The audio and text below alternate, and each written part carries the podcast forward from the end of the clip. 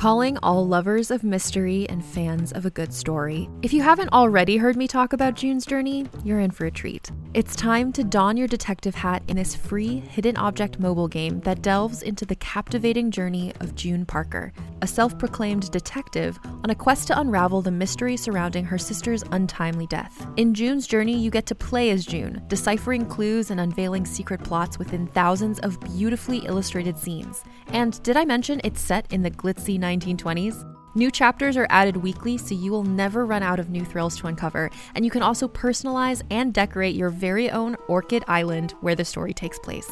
How sharp are your detective skills? Find out when you download June's Journey on your Android or iOS device, or play online via Facebook Games. Your detective journey awaits. Hey there, it's Rachel Ballinger, and I am thrilled to invite you to Rachel Uncensored, my podcast where I get real with my friends and celebrity guests, where we talk about all sorts of topics. From personal stories to hot button issues, we cover it all. New episodes drop every Wednesday, so make sure you tune in on Apple Podcasts, Spotify, or wherever you listen to podcasts. Trust me, you won't want to miss out on the fun and candid conversations we have here on Rachel Uncensored.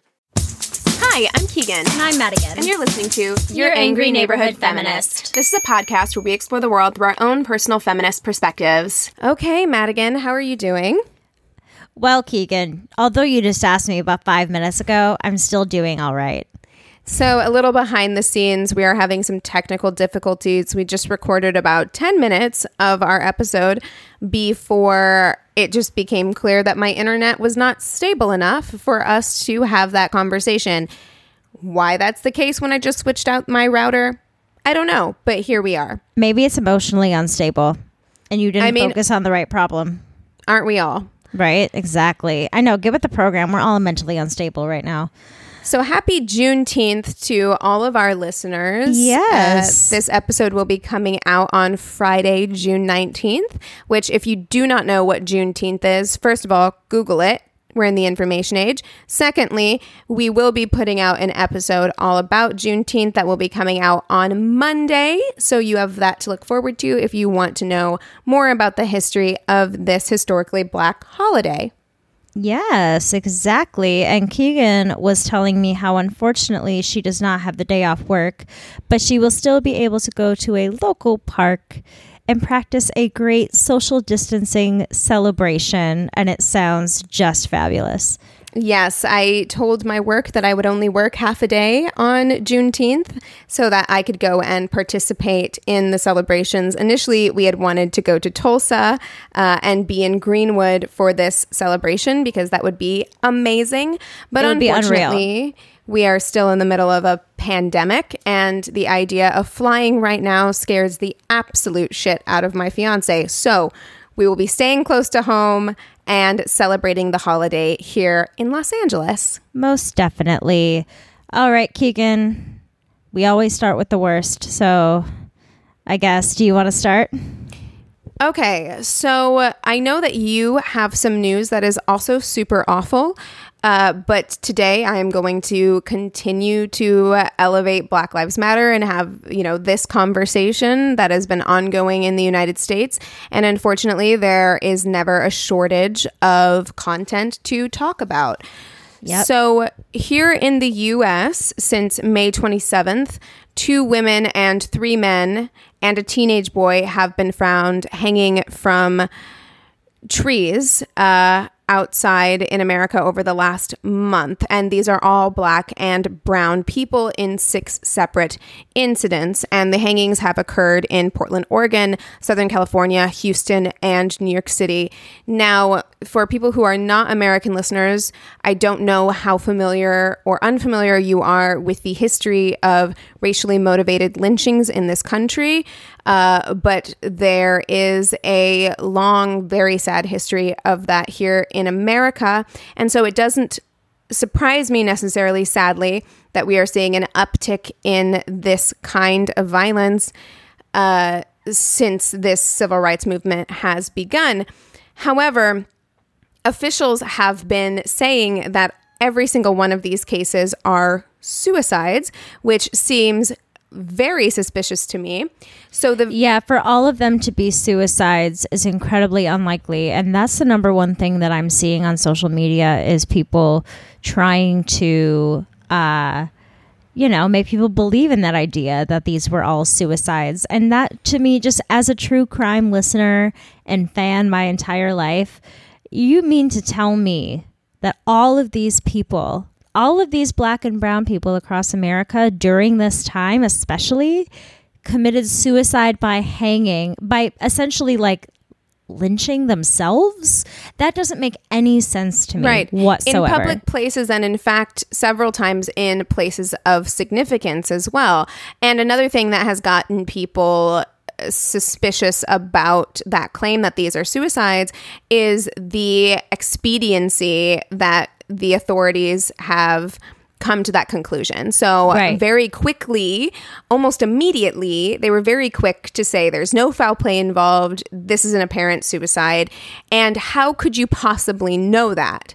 Uh, so people are very suspicious. So the very first case that I had heard about was in California. Uh, federal officials, including the FBI, U.S. Attorney's Office, and U.S. Department of Justice's Civil Rights Division, are investigating the deaths of two black men who were found hanging from trees 10 days apart and about 50 miles apart. So Malcolm Harsch, who is 38, was found in Victorville on May 31st, and he's the first person that I had heard of.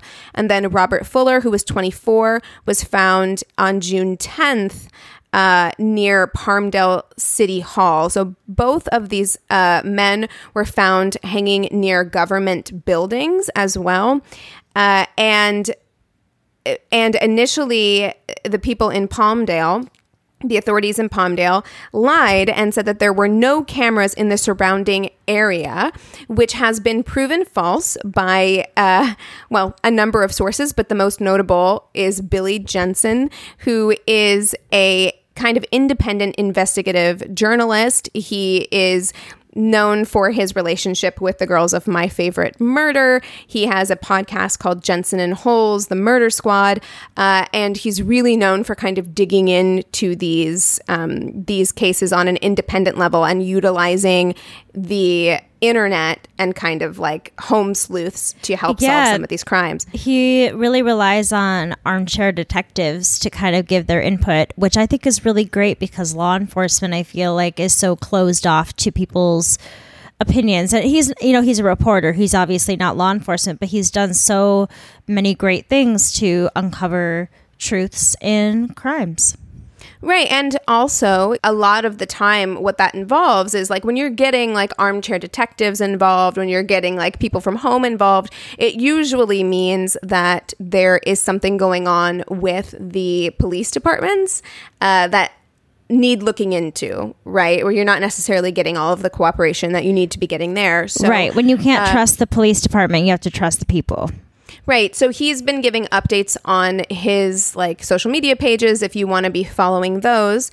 Uh, I do want to say off the bat that I do have a source here. It's a source that I started reading from and pulling notes from, but I am not going to list it in our show notes uh, for these cases. If you want to learn more about these cases, please Google them because they deliberately misgendered um, a trans black woman who was one of the victims of these crimes. And I don't want to give them the clicks uh, because it was it's it seems very deliberate to me. They they called her a man twice. Yeah, I think I found the article because I was curious, and it was the top one. Right, and and they use her dead name as well. Yes, so, they do. Uh, I'm not going to give them the views. Nope. In the most recent case, police reported finding a black 17 year old hanged outside of an elementary school on Wednesday morning in Houston, Texas. The investigation so far, the authorities are saying, points to suicide.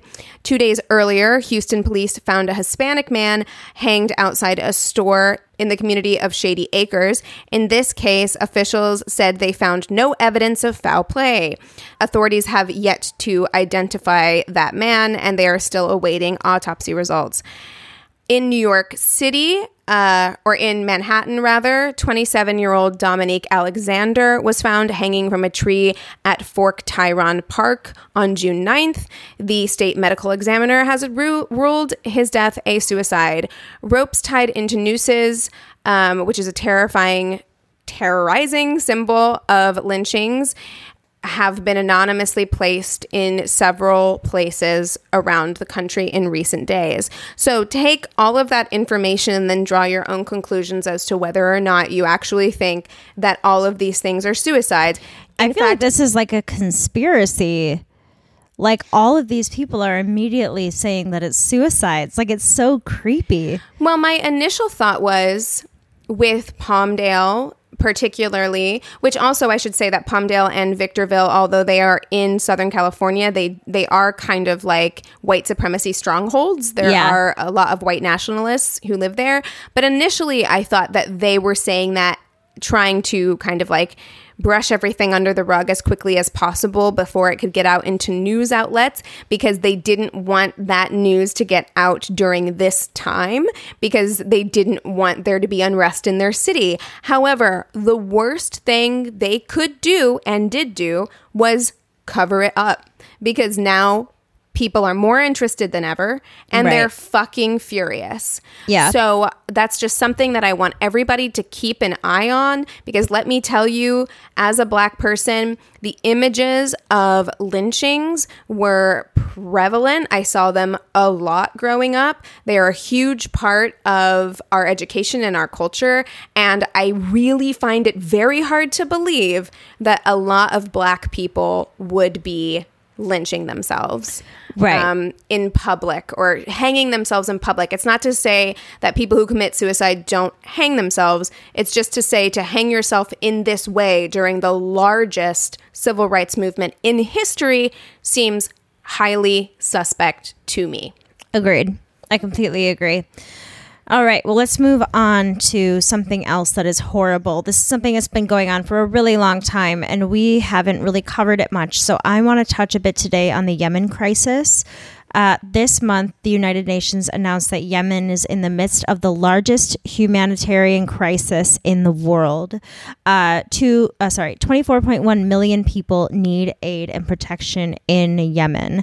So, a bit of background: their civil war has been going on for about five years now, and they've gone through multiple hardships throughout these five years. But I'm going to focus right now on what's going on in Yemen with the COVID 19 virus spreading. And it's almost like right now they are facing an emergency within another emergency. Sorry, it's not almost. They are facing an emergency within an emergency. Um, and they don't really know exactly how many people have been infected and how many deaths there have been related to COVID 19. Um, they do have some rough numbers, but the thing is, is that their testing rates are incredibly low. So their numbers are appearing smaller because they aren't sure who actually has been infected with the disease. And unfortunately, they have just no resources right now. The authorities lack ability to track the disease. Uh, their healthcare system has pretty much collapsed. One in six of Yemen's 333 districts have been left with no doctors because the doctors fled the country to escape the conflict of war. So, most people are left with absolutely no doctors at all. Less than half of their health facilities are running, and even those lack access to basic equipment like masks and gloves. So, even the places that are open are not very helpful. 50% of the population doesn't have access to clean water to wash their hands, and they live so close together and have to share food. So the virus is spreading so quickly, and there's no way to contain it, and there's no way to really track it at all. And the part that made me really sad is that, of course, just like in the United States, and I'm sure wherever you're listening, schools have closed.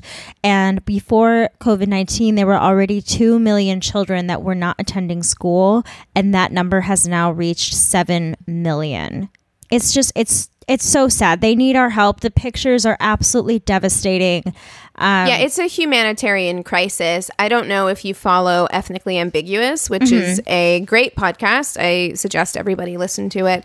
But they have been posting a lot about this, uh, and there's a lot of good like resources if you want to get educated on it. Of course, you could also Google it. Yeah. Uh, if you want to know more about this situation, but it is truly horrifying. And I do feel like there's so many terrible things happening in the world right now that we cannot focus on everything. And Right. unfortunately, that means that Yemen has not gotten the attention that it needs to get in order for people to care and step in to do something. Yeah, and I think that you know, by sharing the story, there are going to be people out there that will latch to it and will want to make a change. So it's definitely something that I'm going to try to be better about keeping track of and following. Um, it's just there's something to me about whenever I hear about these so-called third world countries, they're so very othered, and that's kind of what made me think of like our current climate right now. You know, I read, I think it was maybe when I was doing my Audrey Hepburn um, story. I think she said something like, There is no third world, there's only one world. And I think it's so easy for us to see people looking different from us in a country that we've never been to, that's very foreign to us, and to not have as much of a personal connection to it. So I know for myself, that's something that, uh, you know, I want to make sure that I'm getting as much information about these places as possible while also trying to remain informed about what's happening in my own backyard. Right. And it's also important to remember that, especially as Americans, or I know we have a lot of listeners from England, we have destabilized much of the world. And so a lot of these places that we consider to be third world countries, quote unquote, are that way and are disadvantaged in that way, uh, according to us, because of actions that we took as as a nation. Uh, so keep that in mind. It's not as if third world countries just happen Right. or you know like it- like they've earned it in some way. Very often it is a byproduct of colonialism and things that that we have done as as nations so we owe it to them to pay attention. Yes, definitely. Okay, so I wanted to talk about some things that are good and surprising. So, just this week, the Supreme Court did rule. Um, there was a federal civil rights law that protects gay, lesbian, and transgender workers. Uh, the Supreme Court ruled for that on Monday. It is a landmark ruling that will extend protections to millions of workers nationwide and is a defeat of the Trump administration, which argued that Title VII of the Civil Rights Act um, that bars discrimination based on sex did not extend to claims of gender identity and sexual orientation. So it is actually a massive win, and it is very surprising because the Supreme Court is largely conservative at this point. Right. And it was actually Justice Neil Gorsuch, who is President Trump's first Supreme Court nominee, who wrote this uh, and actually put it out there. And so he was joined by fellow conservative Chief Justice John Roberts uh, and the four liberal justices who sit on the Supreme Court to make this decision in a 6 3 opinion. So the three who did not vote for this, as you can imagine, are Clarence Thomas, who's a piece of shit, Obviously. Um, Samuel Alito, and dun, dun, dun, Brett Kavanaugh. Yep. Fucking, of course. How beautiful is it to have Clarence Thomas and Brett Kavanaugh just lumped in that category together once again? You know, just being shitty human beings. Yes, I mean they they have many things in common. They are both sexual assaulters, sexual abusers, uh, and don't believe in equal civil rights for the LGBTQ community. So Yep. we have that. Yes, we do. All right. Well, that very same day, the Supreme Court passed on listening to some qualified immunity cases that were brought their way. And that made me think qualified immunity? What is this? I must know more.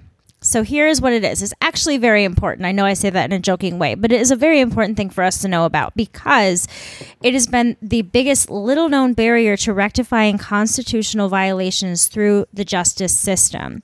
So on Monday, about a half an hour before Keegan's great news came out, uh, the Supreme Court said that they will not hear any qualified immunity cases. So, qualified immunity protects government workers from lawsuits rooted in novel legal theories, or in our case, racist cops. So, basically, qualified immunity makes it very difficult for families of the victims to obtain money in damages and lawsuits, and qualified immunity is used as a defense in order to keep uh, government officials safe from civil rights lawsuits. So, even if Derek Chauvin, who murdered George Floyd, is convicted of murdering him, the court could still refuse to hold him liable for violating Floyd's constitutional rights if Floyd's lawyers were to unable point to an earlier case, making it clear that the specific action Chauvin took was in fact unconstitutional.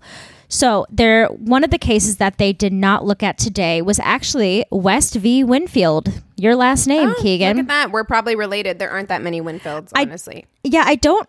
West is the person that I'm seeing them speak to, so I don't know if this is like a person or what this is. But basically, what West versus Winfield was was that their police ac- approached someone named Shaniz West, saying that they believed that her ex boyfriend, who had an outstanding arrest warrant, was in her apartment. So they were like, "Do we have permission to enter your home to arrest Nope. him?"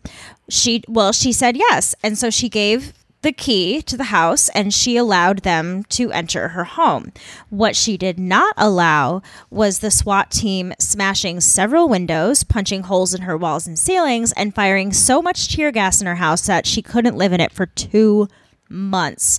And then she sued, and federal appeals court determined that the cops were protected by qualified immunity. So basically they didn't really know what to do with this specific case because there'd never been a case like this before because they the homeowner gave consent for the police to enter the home but the consent did not entitle the police to use violent tactics within the home so this is kind of where all of that starts to get fishy so and i do want to make clear qualified immunity, while it is important to fix, it's not going to fix all the issues. But there are two important bills going on right now that are competing bills that are that both sound great to me. So I'm going to have to look into both of them more. Um, House Democrats created a bill that would strip state and local police and correctional officers of qualified immunity. And Representative Justin Amash introduced the Ending Qualified Immunity Act, which would prevent state and local authority from using the qualified immunity defense in civil rights lawsuits. So, like I said, this would not be, it would be monumental and it would be huge if we could take away this you know qualified immunity defense in these cases.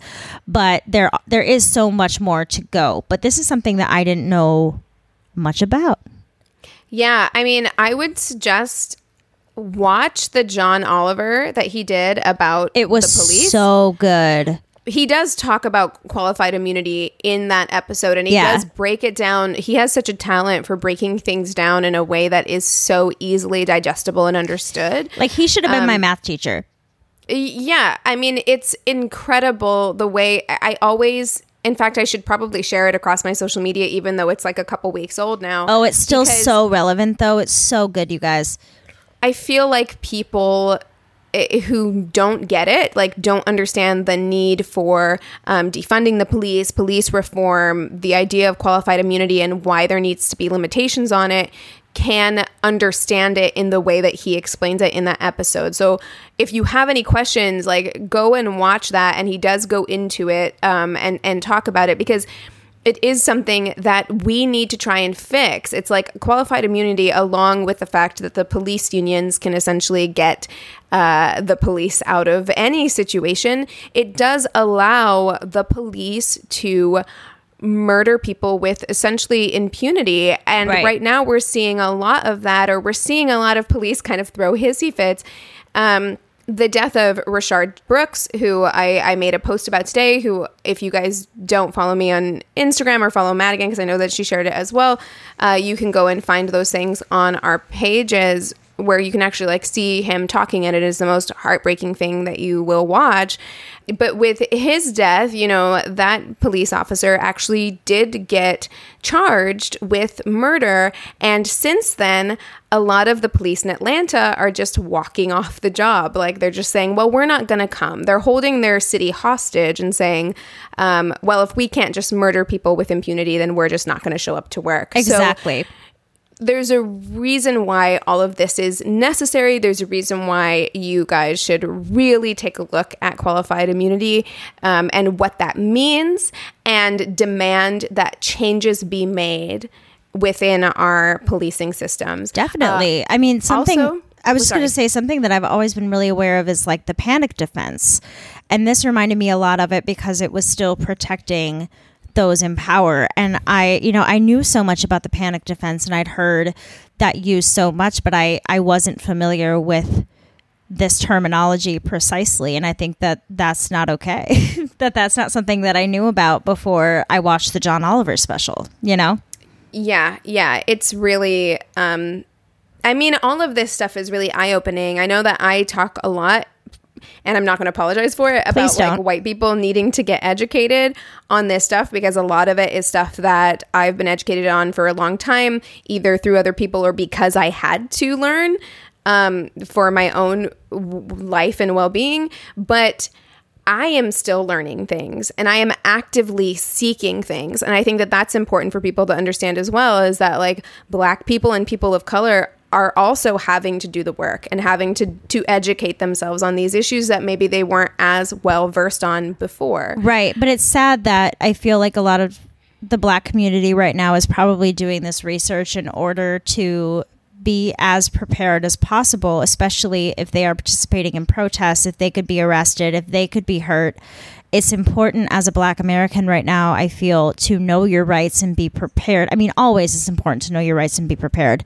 But um, I feel like, you know, me learning about this stuff is different because it doesn't have to be used in a practical way in my life. Not necessarily, you know. So this is something for me that that is that is newer and you don't have to learn it in that way. I feel like you're learning it more as a way of protection and I'm learning it more as a way of education. I think it's both. I, I do think it's both. I mean, I just think that there's so much education that is kept from us that is not actively told to us that we have to seek out. But to your um, point, Madigan, I mean, that's a lot like talking about like black people needing to know their rights. It's a huge part of it was a huge part of the Black Panther Party. You guys can go back and listen to our episode on the Black Panther Party to learn a little bit more about that. And it makes me laugh. I was having this conversation with Anthony the other day that it makes me laugh that all of these people, these very like conservative far right people who are pushing, pushing, pushing pushing for us to be less loud, be less liberal, social justice warriors, snowflakes, et cetera, et cetera. By pushing so hard, they are actually pushing us so much further uh, left. Like Yeah. that's that's what they're doing. Like if they wanted a resurgence of the Black Panther Party, guess what? You're pushing people that direction. Yeah. Because now people are saying very similar things, which is you need to know your rights, memorize all of these things, know what they can and cannot get away with, Yep. uh, so that you can protect yourself. And especially for Black people, and then people of color, but also there are a lot of white people turning up in these streets for protests. So know your rights. Yeah. Because I guarantee you they're going to try and pull that shit on you too.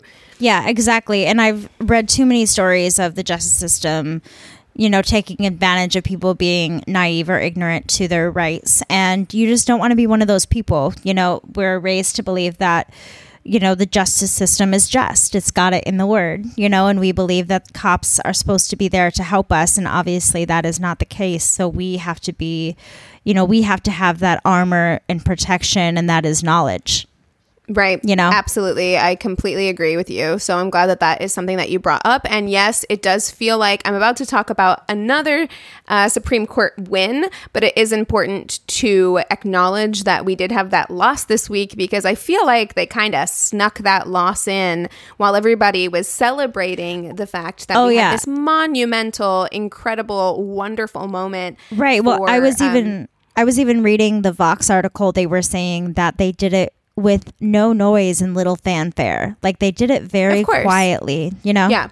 Yeah, because everybody, rightfully so, was celebrating this incredibly wonderful moment for civil rights within the LGBTQ community, which is incredible and should not be undermined. But just be aware that everything is calculated, and the fact that they snuck this little one in uh, in between these two great things was definitely on purpose. Yeah. So, with that said, um, the other thing that happened this week, actually today, our time, so Thursday, the U.S. Supreme Court issued a decision that extends the life of DACA, which is the Deferred Action for Chil- uh, for Childhood Arrivals program. Um, which they're also known as Dreamers. President Barack Obama announced the program in 2012, and it allows people who were brought to the U.S. illegally as children to live and work in the country. It doesn't provide a path for citizenship, but it does say that, hey, we recognize that this is your home. You were raised here your entire life. This is all you know, and you should have the right to stay here. So the ruling was a huge surprise. A lot of DACA recipients did not expect this to happen. They figured that they would soon be facing deportation Yeah. because Trump had made many efforts to um, disband, disassemble this program. So, in a 5 4 ruling, Justice John Roberts and the court's four uh, liberal justices, so Neil Gorsuch, who was kind of like the I don't want to say the hero of our last ruling, but he voted against this, as did Brett Kavanaugh. Yeah. And Clarence Thomas and uh, Samuel Alito. So all three of them, as well as Neil, Gorsuch, uh, ru- ruled against this. But luckily, Justice John Roberts ruled in favor with the fellow uh, liberal justices. And, they John Roberts was the same ju- was the same one to to turn the tables for the LGBTQ workers' rights too, right? Yes, it was him and Neil Gorsuch, Thank who you, are yes. usually conservative, Mm-hmm. uh, but both ruled in favor of that. And in this case, John Roberts also ruled in favor of of this, uh, but Neil Gorsuch went the other way. So the other one was a six three ruling, and this is a five four ruling. Um, so not perfect, but also it doesn't really matter. It doesn't matter, it did end up passed. passing. Yeah. yeah. And uh, the justices said that the Department of Homeland Security's decision to rescind DACA was arbitrary and capricious. So that was what uh, Trump had been pushing for was to rescind DACA. Yeah. Now Trump is pissed off because Oh, yeah. he has had seemingly two losses in the last week, And he has a tw- feeling that the Supreme Court doesn't like him.